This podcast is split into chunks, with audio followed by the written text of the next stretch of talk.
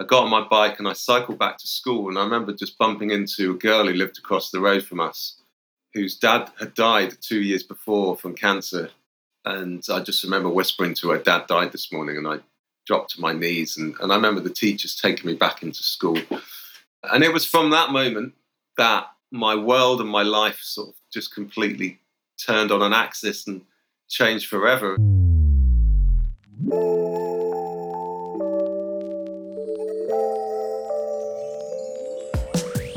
Mark, and thank you for being here. And one specific thing amongst many, you know, after finding you and reading up on your story that really resonated with me specifically, and you kind of mentioned it when in our first message on Instagram, how you lost your father at 12 years old, just like me, and a couple other similarities. And not that, you know, there's similarities in our experience, but obviously there's always differences in every everyone's experience. So it's not that I can relate. But what really hit home with me is that, you know, I don't know where I read. I read something that you wrote in regards to how you gave so much credit to your mother, and and you have two sisters. And someone mentioned to you, I believe, or you realized it that you were the man of the house. And and those specific yeah. words really stuck with me because I remember someone saying that to me when I was younger, and it, yeah. I didn't know how to react at that age. You know what I mean? Like I'm sure I don't know if you mm-hmm. did, but uh, there's just so many similarities in our experience in regards to age the three women in our lives and someone specifically telling you that you're the man of the house. So on that note, I'm very, very interested on a selfish reason of hearing your story because I'm curious to see how, you know, how you handled it and and all that stuff. So Mark, if you want to kind of get going on whoever you feel like starting sharing your story, uh, it, would be an honor. Yeah. So, um, so going back to 1992, and I was 12 years old, and at the time we had we had a cleaner who kind of became a I guess, a friend of the family, and she didn't live far from where we lived either. And so she was going through a difficult end of marriage in a sense. They weren't divorced yet, but he was the husband. That is, was very jealous. He he just wasn't a very nice guy, and he would check her mail, and so she uh, got her post redirected to our house, and then. You know, if she couldn't come and get it, then my dad and my mum would drop it off to the house that she might be working out or cleaning at um, in Cambridge, where I'm from. And one day on the 12th of May 1992, she was cleaning at a house just outside Cambridge, a, a village. And yeah, the guy followed her to the house and saw my dad's car outside and thought he'd put um, two and two together. You know, thought they were having an affair. Went to a local uh, supermarket and stole a boning knife. Went back to the house, and I believe he went round the back of the house and came to the kitchen where they were having a coffee and they got into an altercation my dad and the man and uh, by all accounts my dad got the better of him went to get his briefcase and then the man pulled out the knife and stabbed him twice. The first or second apparently went into his heart and killed him instantly. And then he turned on his wife and stabbed her twice in the back and she managed to get away or flee the house and call for help. And then the man turned around and stabbed my dad another 15 times and then decided to, to, to bury the knife in the garden and you know run away. But they caught the police caught up with them pretty quickly. And I remember just being at school, and it was the end of the school day, and you know you can relate. I'm I'm sure completely. Um, you know that moment where you are when you find out the news, where you're told, and um, I remember just sitting in class. It was like ten past three in the afternoon, and I saw a teacher come into the classroom, go up to the teacher that was sort of teaching us at the time, and they came over and said, Mark, your mum's called and wants you to go home. And um, I thought it was a bit strange because it was right at the end of the school day. So I remember running to get my bike, and then um, these are these these things so vivid and clear because my friend had locked his bike to mine. I had to run back, get him to unlock it, and then run, you know, cycle home. And I remember, I remember that feeling of like something has happened that's that doesn't feel right. That really, you know, you know, inside your stomach, you just you just have a you know like and i got to our close where we live it's like a little we call it a close and, and you have to cross the green to our house and i remember hearing my sister crying in the front of the house in the living room and seeing sort of strange people a couple of police and uh, a couple of people in suits and and i remember my i think it was my aunt sort of said oh your mum wants to see you upstairs and my mum took me into the spare room and said oh dad died this morning, and I remember just bursting into tears for like we probably cried for about a minute. Her saying, "I don't know what we're going to do," and it was all so surreal. I'm sure you can relate to all of this, and I, I and I had to leave the house. It was too weird. I had to get out. I got on my bike and I cycled back to school, and I remember just bumping into a girl who lived across the road from us, whose dad had died two years before from cancer. And I just remember whispering to her, Dad died this morning. And I dropped to my knees. And, and I remember the teachers taking me back into school. And it was from that moment that my world and my life sort of just completely turned on an axis and changed forever. And but like you say, when you know when I saw your message and it, uh, you know and you told me the experience that you'd gone through, I was like, wow, you know, I've realised that grief is about connection, you know, and and I guess that's why I set up my own podcast like you is because you've got that craving to try and connect with other people who've experienced that same pain, different and unique to yours, but at the same time, you felt and heard those words of that person's died, you know, and, and that it means so much, doesn't it? Yeah, and I, I, don't uh I don't know what that is. I don't know if it's just the pain, you know, misery loves company or whatever it is, or just just that feeling of not being alone. But uh there definitely is a connection. I mean, I think like like a lot of experiences in life, whether it's trauma or this or that, when you find someone that has an experience like yours in some ways, you know, there, there definitely is a deeper connection. That's why I lo- that's why I love what you're doing because I, I admire I admire I truly admire what you're doing because you know I, I've definitely made a commitment to make this part of my life and it took me it definitely took me a while i mean i'm uh that was it was 20 it's been 20 years 20 years for me 21 years or so but there's so many like i said from the beginning there's so many little tiny similarities because i had a friend that lived down the block from me that lost his dad a couple years before mine. And i remember playing basketball with my sister and my buddy scott's dad passed. And i remember looking at my sister saying i can't imagine if that happened to us. And when we said that it, i want to say 9-11 was that year and then it happened. So it's it's just so bizarre how things work. And I, like I said, we're not we didn't have the same experience, but and it's it, it kind of freaks me out on me to make this is not about me at all, but I'm just relating to our experience of your dad was was murdered, and that that and that word is yeah. and the way it happened. Your dad was so intimate and personal that I I can't fathom. And when I think of my dad on 9/11, it freaks me out when I when I sit deep in it. I say my dad was murdered, but not in the not in the yeah. same way obviously that yours was. That that like I once I said this a million times in my podcast. I'm not trying to compare or put a hierarchy on on people's loss, but yours is just a totally different level that I can't imagine what that does to a 12 year old. And from my experience, I don't remember so much. I, I so much I don't remember. I remember the day. I remember the first time I broke down. I saw it. I remember those vivid moments. But in regards to the grieving process, I feel like there's so much I don't remember, and I don't know if that's a defense mechanism. But what was that like for you as a young kid, being 12 years old in those next couple years? Do you uh, do you have a vivid memory on how you handled it? It's a tough one, isn't it? Because you're already going through. You know, this is why you and I talking is so so strange. Because you know, you're just starting. I was in my, I was near the end of my first year in secondary school, as we call it over here, and and you're moving into your teenage years. So already you've got all these different feelings and these this this kind of you know this new sort of start of your life that you're trying to navigate and then when something like that happens it just turned it just completely just swivels you around and and and um, spits you out and and so I kind of in a way I I think I just put it to the back of my mind um, and and I and I became more sort of focused around just hanging out with my friends and um, and you know I, it did affect me at school I did get into sort of like fights and and if And I always say, have you seen the film Good Will Hunting with Robin Williams? Yeah, one of the greatest that? of all times. So, you know, and I don't know about you, but that film to me, he my form tutor, Peter Wakefield, he, Robin, he was my Robin Williams. He was like, if, if it wasn't for him, I would have gone somewhere else. Might not be talking to you today, you know, because he kind of, he sort of, every time I messed up or I was fighting or whatever, he would kind of go to my head of year or whoever it was, the headmaster, and say, look, this guy's gone through this huge trauma. Like, we need to support him. And actually, last year, for I'm actually starting writing a book actually to do with grief, and um, and I interviewed him for it. And it was the first time I'd spoken to him for you know however many years since I left secondary school.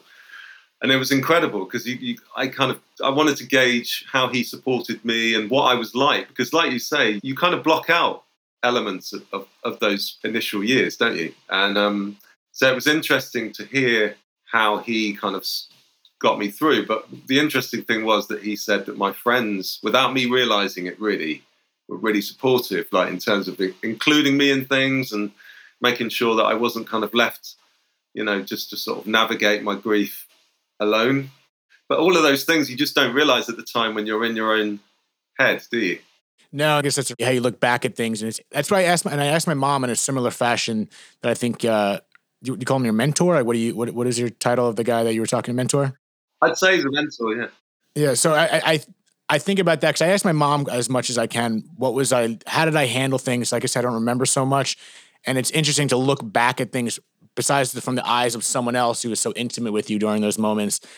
But just looking back at a different point in your life, because at this point I get over myself, but I feel like I used to get frustrated at the way I handle things or perceive things or put like as you mentioned, put it in the back. Because I, I remember during that whole chaos of the next couple of weeks of when you know we were really in the heat of we didn't know what the hell was going on or was he coming back. I was playing like video games and doing things like that. And i'm looking back at it as a grown man i'm like what the what was i doing? Like playing video games. But then i forget i was like i was i was a 12 year old kid. It's like i i feel like i have released some of the guilt that i did feel as the way i've yeah. handled things. And even just being told I'm the man of the house, and I look back, I'm like, did I even step up like that? Was I, was I, did I become the man of the house, even though I was the man of the house? You know, so looking back at things, like you said, whether through the eyes of someone yeah. else or who you are now, is, I think, is really important, and it's also important to let things go because, yeah. yeah. like, I'm, I guess I'm so interested in your mental as getting through it as a 12 year old because I don't have a lot of uh, listeners that are 12, 13, 14, but I think hearing from your perspective how you handled it and how you see things now and if a parent is listening right now and not know how to handle a kid that's going through it, I think it's really important to get the insight that you're going through. So, do you remember anything that worked for you, or was this something that you think you you started healing as you got older? I think that's probably why I talk about it so much now, is because I do realize how suppressing those feelings did, you know, damage me in a way. It's because you have that perception of, well, you'll grieve for a certain amount of time and then you'll be fine, you know, and that's complete bullshit, you know, we know that's, you know, because you grieve for the rest of your life, you know, it never goes away. And um, so, and it's because through my own social media, I, I do get contacted by people as well who, like you say, there'll be adults who are supporting, you know, say their husband's just died and they're supporting their children or, you know, or wife or whoever has died. And so for me, I try and just reflect to, you know, I, I guess, you know, I found sport really useful, like playing soccer, as we say, you know, or tennis. But again, those things, because I used to do them with my dad and he used to take me to those and used to be on the sidelines, you know, shouting. And I just didn't want to do those things anymore, you know. And um, and I don't know about you, but I kind of really found like things like that that we used to do together. It was painful because that was my connection to him. And so it's taken me a long time to get to the point of realizing, well, what would have helped me? And I realized that simply just someone listening to me, and which I did find actually that the people that I found the most supportive were those who actually wanted to talk about my dad to me and sit down and listen to how I was feeling instead of just, I guess, perceiving me as this angry teenager. Because I think sometimes just people get a bit afraid of upsetting someone, don't they? You know, in that moment. So I think it's just a matter of just letting people know that you're there for them, you know, is to listen, to say, look, when you're ready, I'm here. Like, I actually found writing quite, I used to do little short stories and stuff, which is probably why I do what I do now in a sense of um, just being quite creative. And I found that hugely helpful, like just getting whatever's in here out onto a piece of paper. There really is so much similarity of what you're saying to Good Will Hunting. I can't, I'm getting like flashbacks to that movie. And hope I'm not bouncing to that movie too much, but the fact that you, you know, people that listen, I feel like that was correct me if I'm wrong, but Robin Williams, you know, strategy compared to the other therapists that that Matt Damon, his character, would be listening to, they, they perceived him as this like angry kid. They he, they got frustrated at his antics, and then eventually kicked him to the curb. And Robin yeah. Williams, remember that one scene where he just sat there, didn't say anything. He was just letting he was letting him make the first move. He was willing to listen and not force it out of him, and ultimately let him but let him figure it out on your own without forcing it. I feel like that comes to terms with listening and yeah. and finding those people is really truly important to healing. But uh, I've said this prior in episodes too, is that yeah. when people let you know they're they're there for you as opposed to trying to fix anything or having any judgment towards you. And I think that reflects on the willingness to have the conversation. I, I really do feel like, even though this is such a taboo conversation, quote unquote, I think most people want to talk about it. I, I, truly believe people need to talk about it. If they're not ready, I'm not, I'm not going to force yeah. you to do it, obviously. But I think people do want to talk about it. And the other side, people aren't sure how to approach it. And I think instinctively think they don't want to talk about it, so they don't know how to approach it. But that's why I think this conversation and what you're doing and your mission and what your your, your writings that's coming up and the writings that you do, and yeah. it's so important. I completely agree. And when I when I first watched Good Morning, I bawled like a baby. You know, I was like because I just saw that anger inside of him and the trauma that he's obviously experienced himself and and that kind of even though I kind of knew it wasn't my fault what happened to my dad you still have those elements of guilt don't you of, of um, you know I remember I will always remember seeing him in the doorway in the morning in his suit and his briefcase just saying you know see you later on you know and and occasionally when I was younger I said maybe I should have called in sick, so he had to stay home, so he didn't have to go to work, and you know, just all these ifs and buts and things that you think about, you know, which don't do you any favors at all. But you know, these are the things that go through your mind when someone has died in that way. Um, yeah, I'm not about not sure about you, but yeah, it's very bizarre. It's maybe a terrible analogy, but I feel like you know, your your dad passed. What, what year was it? So 92. 92, right. So it was, I knew it was a while before mine. I feel like you're the, uh, you're the original Office, and I'm the American version of the Office because because there's so many similarities. And like I'm getting flashbacks in the middle of it in regards to just my dad in the doorway saying goodbye to work, and then that mm. morning, just I could have done this, could have done that, and that's what the excuse my language, but the fuckery of trauma yeah. is just you get these emotions that don't make sense in a way, and another guest that I had, he was he had a, a great TED talk too, and he was uh, Phil Cohen. He was mentioning the five stages of grief and how he was confused because that seemed like it was happening in an orderly fashion. And his realization, I feel like you can really, there's no really, I don't see an orderly fashion in grief. Like you, you may feel denial, anger in all these different ways. I don't, I just don't think it's as concrete as some of these books make it. But it's really important as to what you're doing. You know, I feel like you realize these feelings, whether it was guilt, and then you kind of let it go in, in some sense. You understood yeah. it a little more deeply than the surface meaning and realized, oh, I feel this because of that. And then that de- that deduction kind of helps you get through it. And I'm, yeah. I'm, i want to reference another one of those. It was just such a good article that you that I think it seemed like you wrote it. You mentioned one thing about time and how you know time helps you heal, but uh-huh. one of the specific messages that I got from that that I think about all the time is I don't think it's time that does the healing, which you referenced it's really you kind of hopefully I don't butcher what you were saying, but this is my understanding of it. That with time, you learn how to live with grief and cope with it. And I think you kind of alluded that to you earlier that grief doesn't go away. You just learn around it and stand and grow around it more or less. But I think that was such a true statement that you have to figure it out as you go, right? Yeah, exactly. And it took me a long time to realize that. But um but you know, it's true, isn't it? It's like so many people will say, "Oh, you'll heal in time," or you know, it's no, you don't. You know, you, you just you kind of learn to figure it out as you move along, and um, and also we all figure it out in our own way and in our own time as well. You know, it's not because I do it my way doesn't mean that's how you're going to do it, and uh, so I think that's the other big thing that I'm quite really passionate about is just letting people know that each minute, hour, day, you can change at any time. Your thought process might change. The the grief might come in and that's okay. And I always kind of see it as like a, a coat, you know, like a, in the winter it's really heavy. Like in the spring you wear your lighter one, but it's one that you always have to wear because that's what life has given you.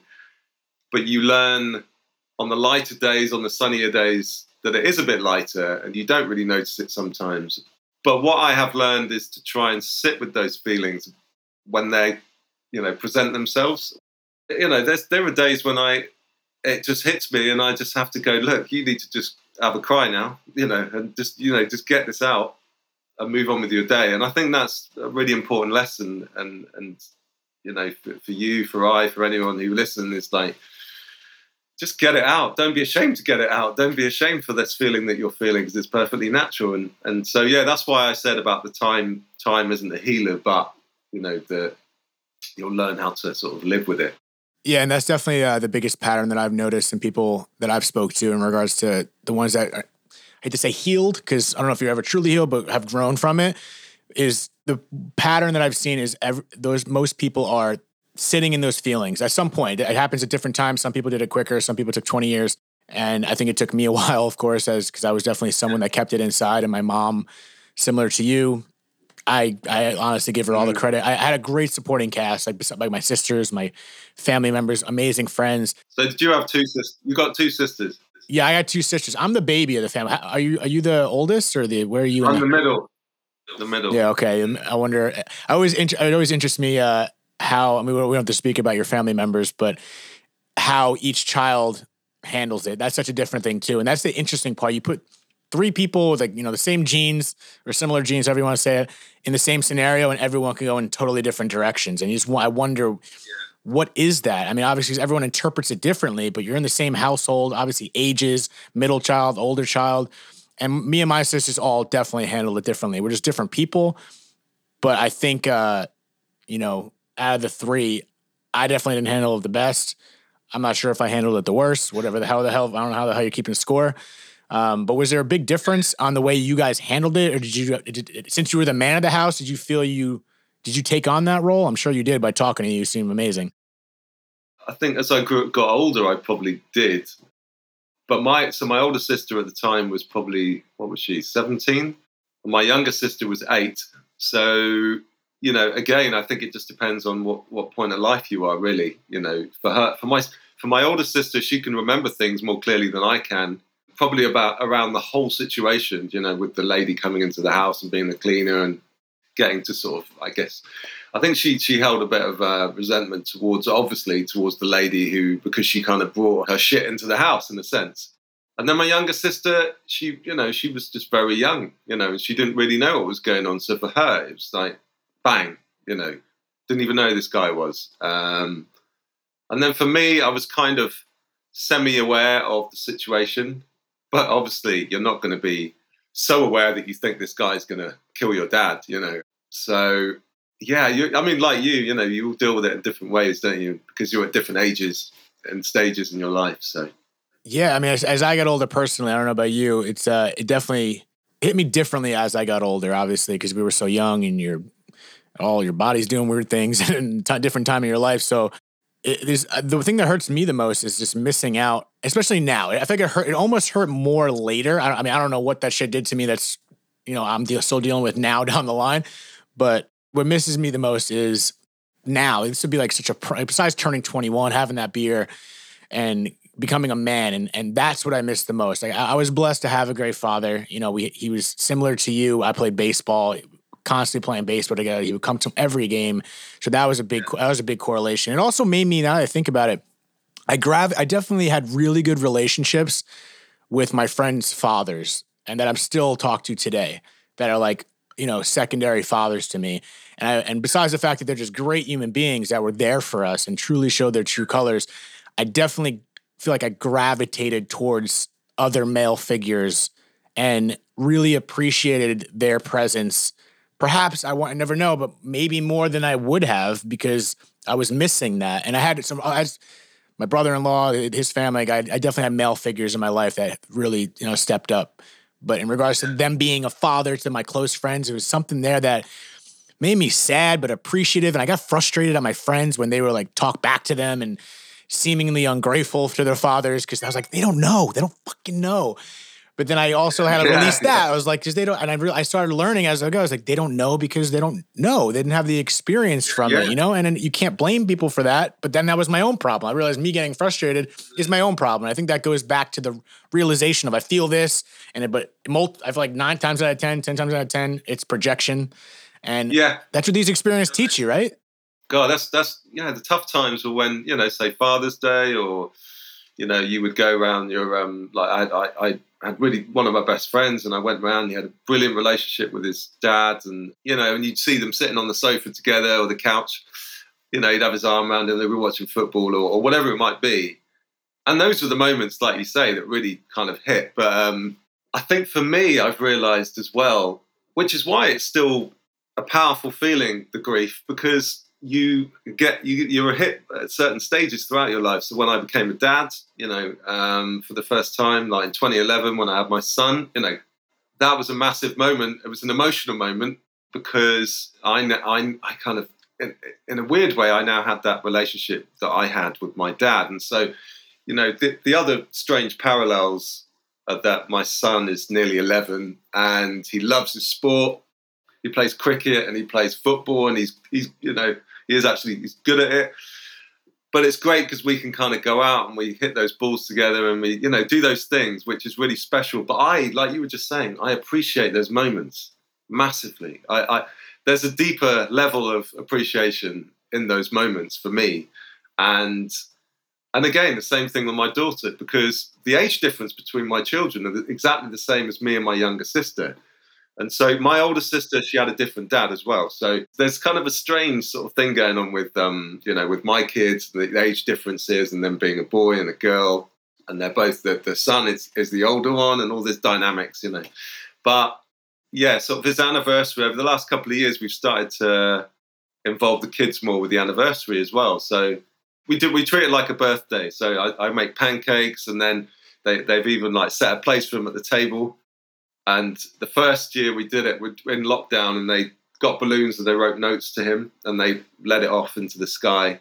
And I, mean, it was you know it was beautiful, and it was because before I don't know about you, I just locked it away. I, I wouldn't talk about it, you know, uh, for many years. And in 2017, I wrote an article for a newspaper called The Guardian, and they asked me if I would write. I think it's My Dad's Murder Didn't Break Me, which might have been the one that you'd read. And that was it. That was definitely it yeah, I had to I had to delve into everything that happened, and and so there was there was shit in there that I just I wasn't fully aware of that had happened on that day, and you know, and how he died, and but in a weird way, me writing that kind of unlocked all these different feelings and these emotions, and it kind of it was like right now you can talk about it more because more people know and they'd read the article. You know, it was national.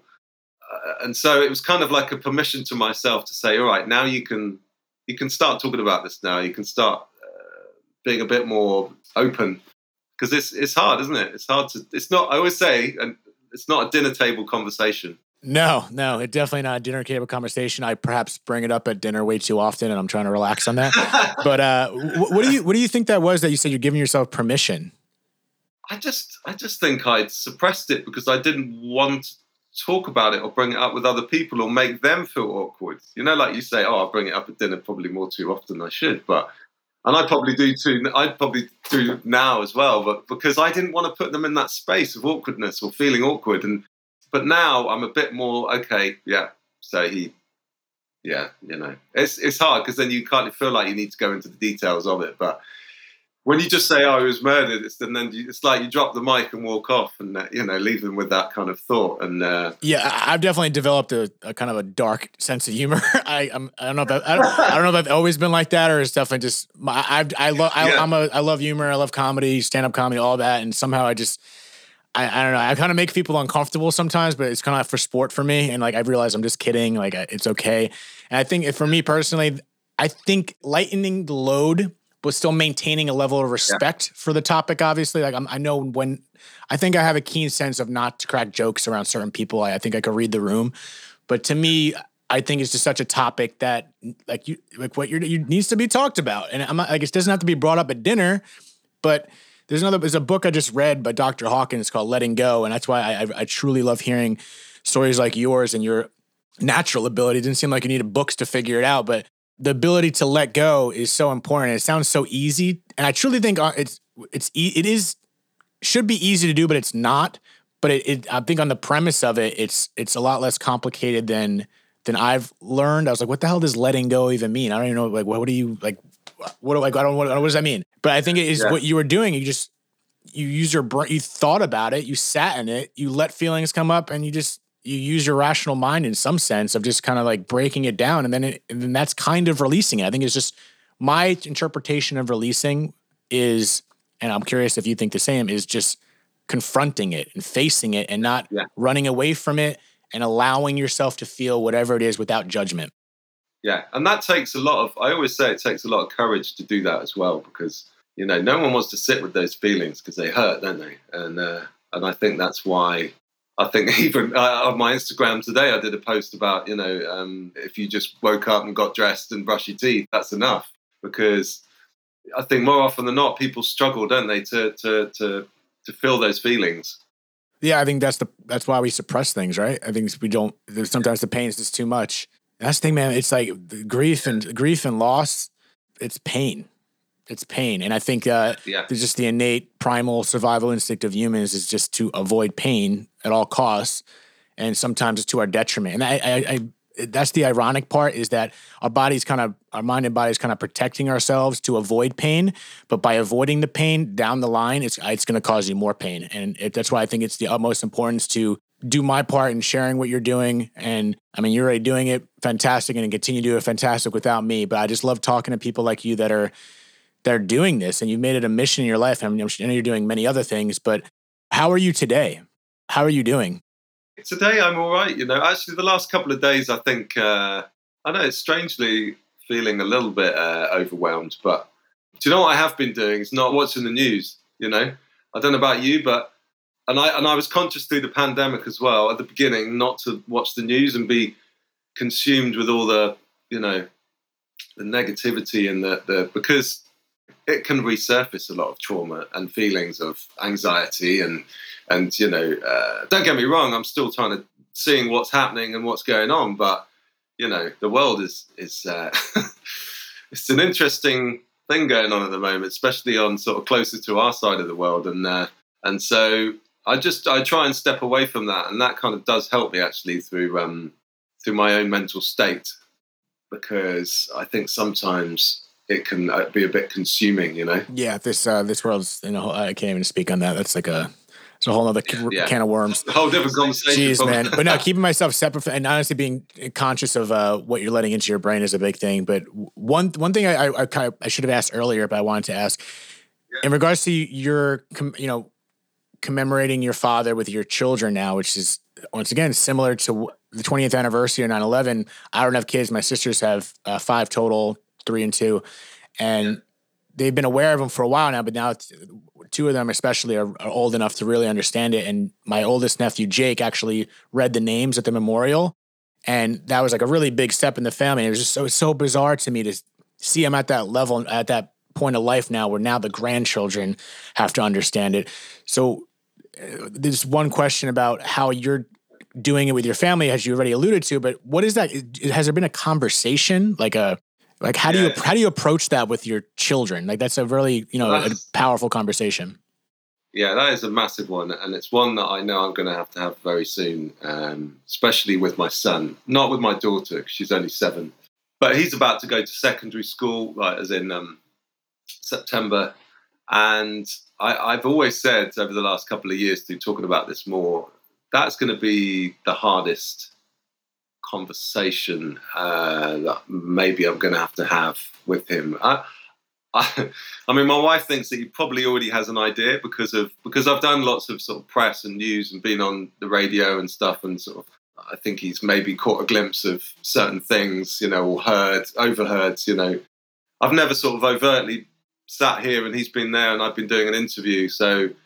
So actually sitting down with him and telling him about what happened that day and how his grandpa, as we call him, died, it's going to be really tough. And if I'm honest, I thought maybe it will be in a few years' time when he's like teenager, sort of, but I think it might have to be sooner than that and before he goes to secondary school because because I do do some public speaking and I, I go into schools and I talk, you know, um, and so that's going to be a big one, you know, to hear that anyone has died in that manner is, is difficult, but to hear that your own grandfather died in that manner is is going to be tough. So uh, it's not going to be an easy one. Yeah, I, think uh, that's something I've always been conscious of, especially having nephews now. Is is there a good time? Is there is too young such a thing? And part of me, my I, I, I'm not a I'm not a father, so I can't speak on that aspect. But it's like I don't know if there is too soon. It's like depending on how you do it. It's like it's this is life, and I, I think it's it's depending on how you break it, I think uh, I think it's important for kids to be aware of it one way or another. So what, I don't know if you want to speak on it, but you have a book coming up, and you've written books in the past, correct?